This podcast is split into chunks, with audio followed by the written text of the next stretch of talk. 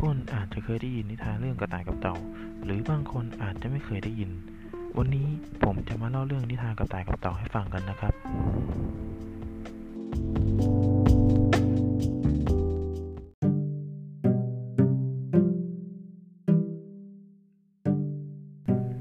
ณ ป่าแห่งหนึ่ง มีการจัดการแข่งขันโดยมีเหล่าสรรพสัตว์มากมายที่ได้ลงแข่งขันวิ่งกัน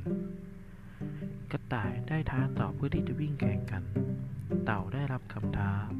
พอถึงเวลาการแข่งขันเริ่มขึ้น กระต่ายก็ได้ออกวิ่งนำไปก่อน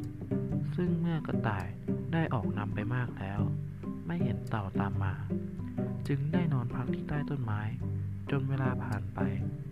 เต่าได้ตามมาถึงแล้วค่อยๆแซงกระต่ายไป กระต่ายจึงได้ตื่นขึ้นมาเพื่อที่จะวิ่งเข้าเส้นชัยแต่ก็ไม่ทัน เพราะเต่า ได้แซงกระต่ายจนเข้าเส้นชัยไปแล้ว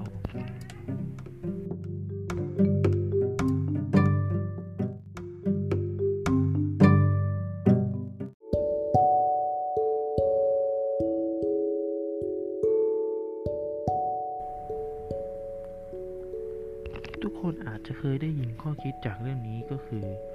ความประมาทเป็นเหตุนำมาซึ่งความผิดหวังและความพ่ายแพ้ แต่เรื่องนี้ยังมีข้อคิดอื่นที่แทรกอยู่ ดังนั้นผมจะมาบอกและวิเคราะห์ข้อคิดกันนะครับ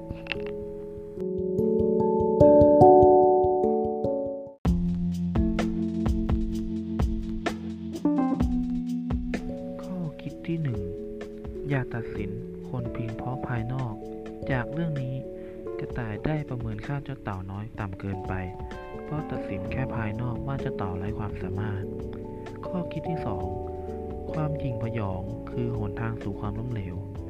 กระต่ายมองตนว่าเป็นสุดยอดแห่งสัตว์ฝีเท้าดีทำให้ไม่มีใครสามารถเอาชนะได้ ในที่สุดก็ประมาทเพราะความหลงในตัวตนมากจนเกินไป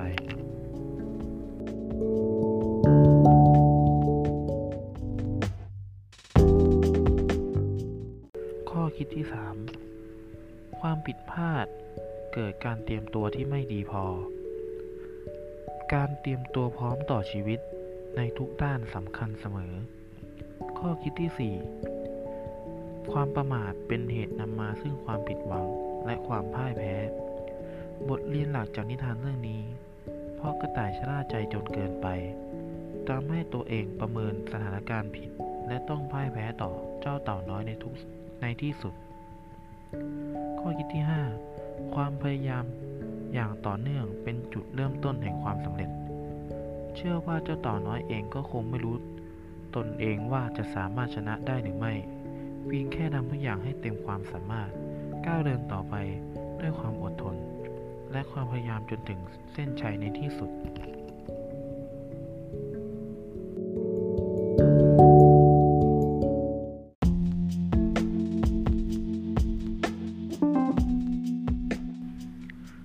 หรับบทความที่กล่าวมาทั้งหมดนี้ ทุกคนคงจะได้ข้อคิดใหม่ ๆ จากเรื่องนี้กัน